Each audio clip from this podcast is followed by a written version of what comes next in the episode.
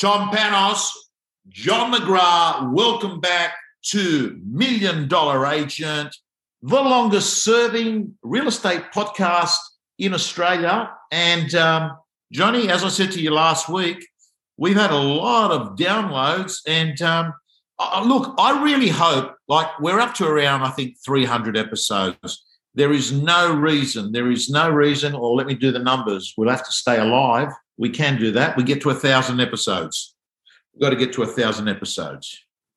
We can do that. We can do that for sure. Uh, look, you know the funny thing, it's it's fun because as you and I both know, Tom, we get so much feedback.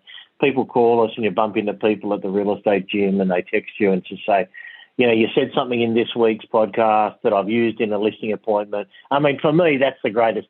When they actually do something and they get almost immediate benefits – it's kind of like so rewarding as as you know like we, we share ideas and uh, come up with sort of things for our, our team members. So uh, yeah, no, I think it's great. So we'll keep going.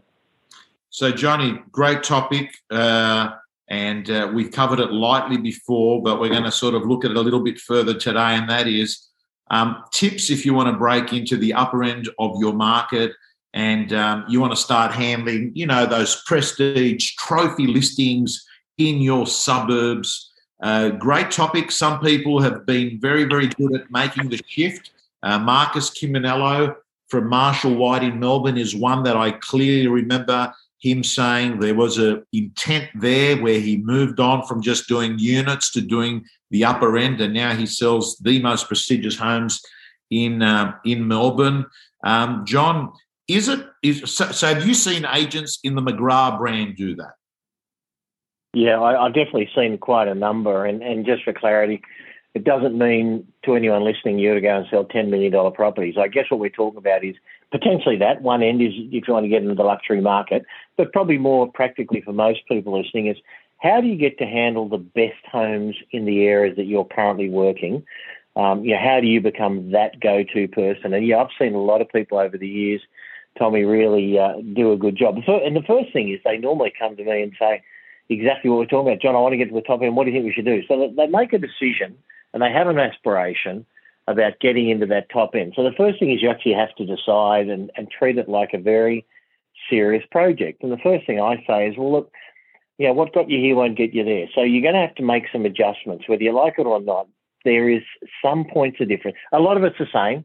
There's no doubt that if you're squinted, you know, listing a property for you know three million versus three hundred thousand, there's a lot of sameness but there are some nuances and you have to be prepared. So the first thing I say to them is, you know, let's define the market. So I get them to build a database, and it doesn't matter if it's on a Word document, spreadsheet, or agent box, or whatever you want, want to use.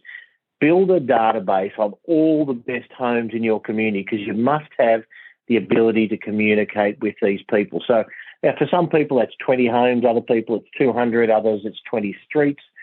So I get them to actually identify physically and then start registering and creating a database of all of those because this is very one-on-one. This is not people selling a three or five million dollar home. They're generally, you know, not looking in the yellow pages. They're not just googling good agent in my area. They, they normally um, are going to be influenced by uh, someone they know, someone in their network, a friend of a friend, an agent that they've been noticing so it's really, it's a very much a relationship market. Whereas I guess further down, um, when you are talking about the median price and below, often it is people just sort of going to a well-known and trusted brand. So f- first thing is it's a very personal uh, brand of selling, really critical.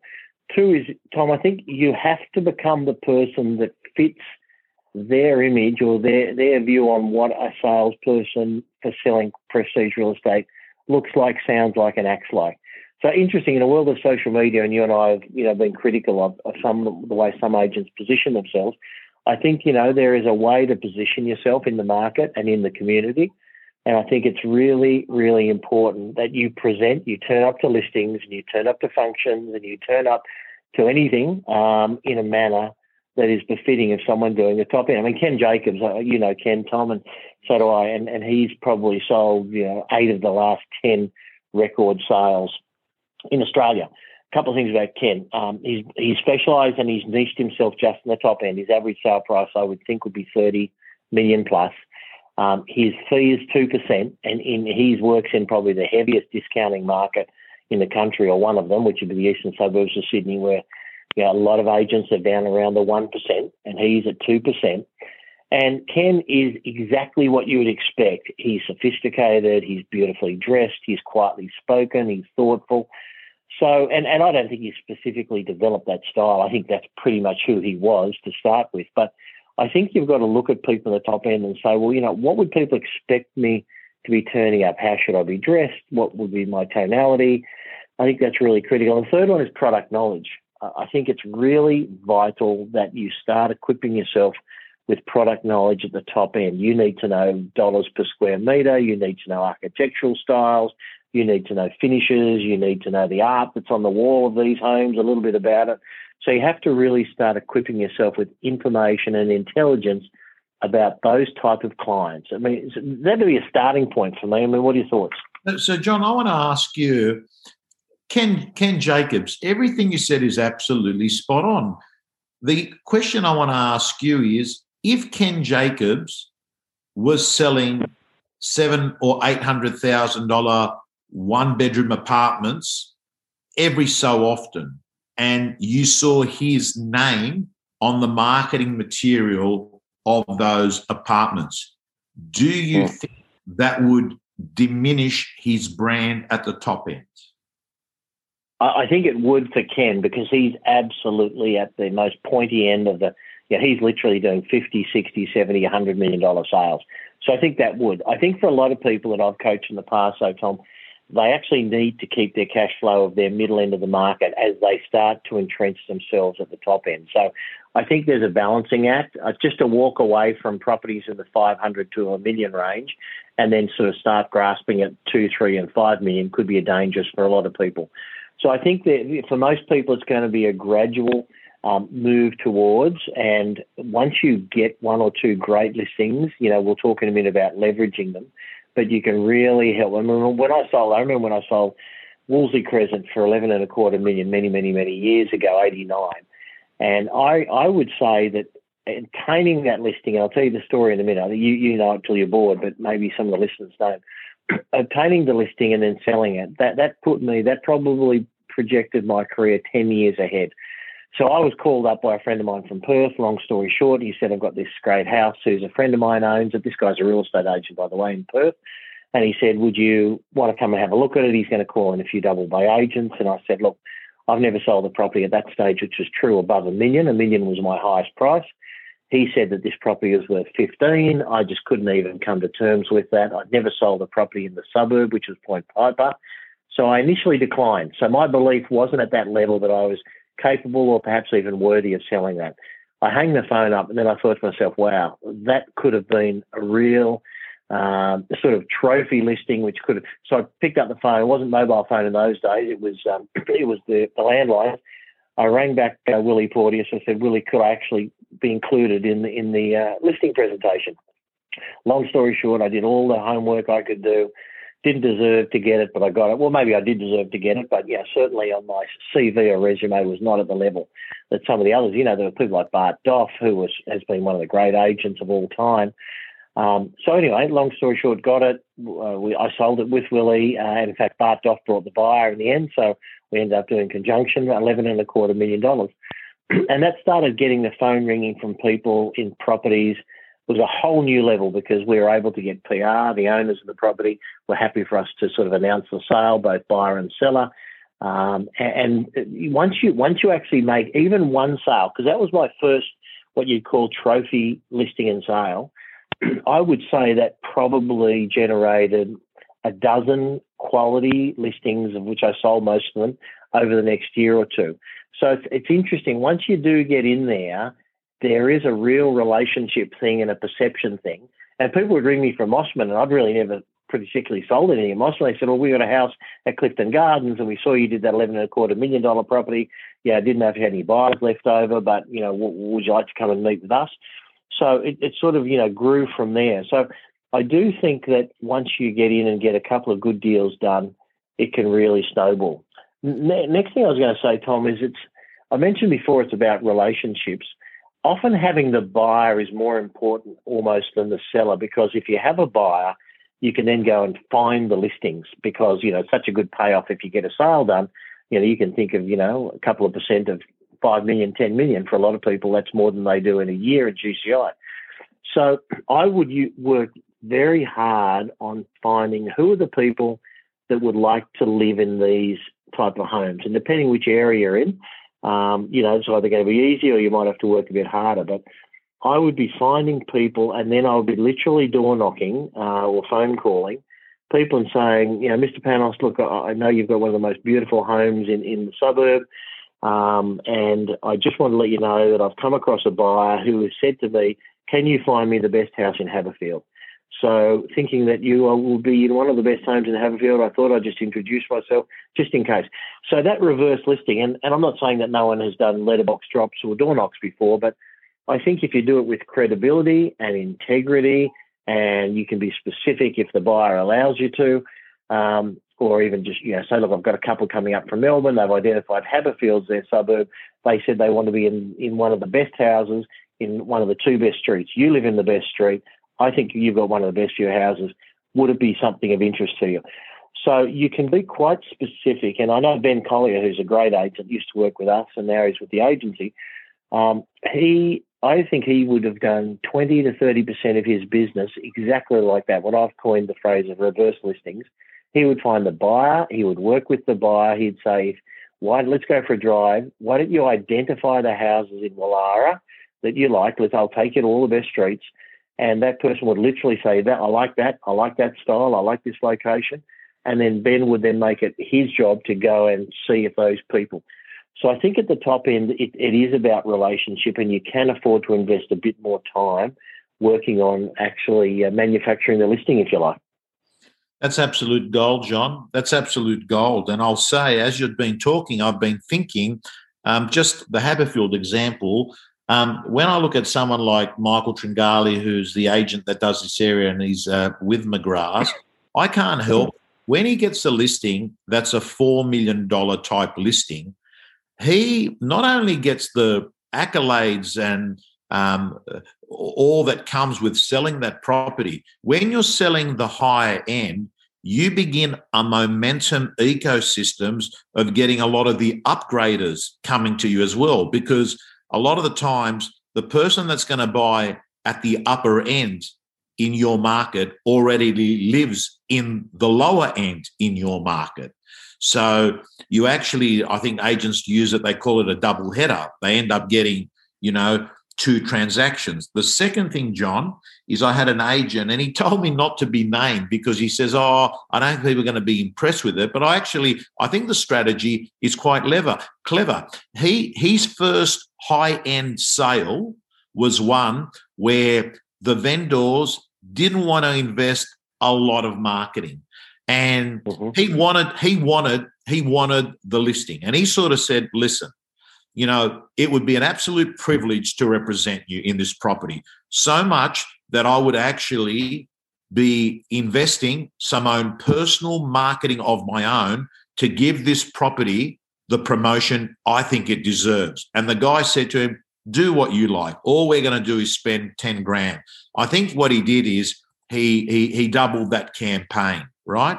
So mm. as you were talking, one of the things that came to my mind is you you you do want to not only sell these properties but you do want to make a big deal about it subject to the vendors being happy with it. You you do want to make a big deal about it because um, this is a bit of a launch pad and i can't help hearing stories like yours john. Wolseley road was a launch pad to other bigger and better things you know? Um, but yeah. you must Look, you also backed John. You, I've got to say, you backed yourself because I can see some people would feel, "Hey, I'm not worthy of this," and they wouldn't throw their hat in the ring. Well, that, that was definitely, as I said, well, I hung up the phone and declined the offer in the first instance, but rang back immediately, and, and that was exactly what it was. You, you, that's why I said it up front. You have to make the mind shift, and you have to believe, and you have to be committed to it. It's not like, oh, I'll give it a crack. I'll just see how I go. You have to be committed. It's interesting you talk about Mike Tringali because uh, I think he's one of your neighbours, but uh, a friend of mine I was talking to, he heads up the emergency in one of the biggest hospitals in Australia, and he lives in your suburb, maybe your street.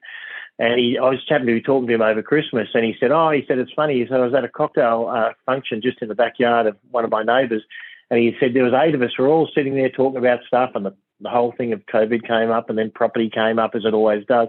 And he said there was eight of us, and Michael Tringali had had looked after each and every one of us getting in there. So he said we all had a chuckle that the one common denominator amongst the eight people in the backyard having a glass of wine was Michael Tringali. So, and, and yeah, Michael, as you know, he doesn't sell luxury, but he sells beautiful quality. You know, three to five million dollar homes would be really his sweet spot. And uh, and it just shows that there is a community of eight people that are there talking, and there they then talk to another eight people, another eight people. So this is at the quality end of the market. It's very, very important that you uh, give people a great, a remarkable service so they all become raving fans. And he did say that. He said, not only did, did Michael look after us, he looked after us beautifully. And that was kind of part of it, which is why he's so successful. Just a couple of things before we go, Tommy, just to add. Um, the other thing is you might you might want to consider repackaging your service a little bit. Like you know, the perhaps a photographer that you're using that's taking the, you know, $500,000 property shots, you might need to look for a higher quality, almost architectural photographer to go to the top end. You might look at start using things like drone footage and aerial shots above where you can get a drone to come down to, you know, really highlight the location of the cul-de-sac or the land size and so forth. Um, so some of those things, even the way you write your ads, you know, needs to be more upscale. So ha- have a think about that. And the last thing I'd say is develop a quality market report. And you mentioned Alex Jordan uh, in last uh, last week's uh, podcast.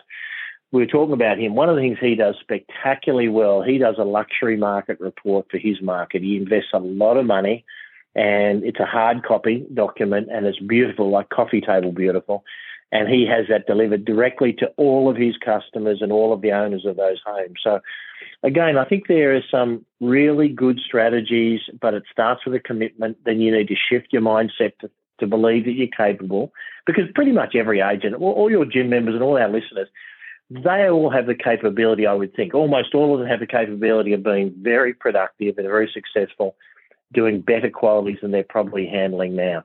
And from someone, you know, like like you, Tom, that's been had fortunate to be able to handle some of those properties, it's not that different. You make a few tweaks, you shift your style a little bit, you build some product knowledge, and all of a sudden you get a couple of good good listings and a couple of good sales. You can leverage that, and then you know you're going to be you know, really right in the thick of things at the top end of the market. John, if I was a real estate agent right now, listening to Million Dollar Agent, I would have an action step that would begin tomorrow morning on an Excel spreadsheet or on Agent Box under uh, a heading. I would call it, you know, trophy homes or you know A plus or whatever you wanted to do. I would drive down the street, street by street, and I would write down each property that I would consider would be fitting into that category. And at the end of my drive by in the whole area, I would then have a list of homes. I would cross match it on CoreLogic RP data, and that would be my target market already identified. And then the second thing I'd be doing is what you said, and that is hey, don't wait for them to come to you in the early part of your career whilst you don't have a brand and positioning of being an agent that handles the higher end of your market. I would go out and reach out to them. And I think it all starts with get clear on who they are, have a strategy, get in contact with them, and then maybe, John, maybe you go off and do the uh, the Ben Collier strategy, and that is represent a buyer and say, I've got a buyer who wants to buy something like this. This is all doable stuff. It doesn't matter where you are, whether you're doing the higher end in uh, Campbelltown, which I think is called Denham Court, or whether you're doing mm-hmm. you know, the higher end in the eastern suburbs, which might be, you know, Point Piper.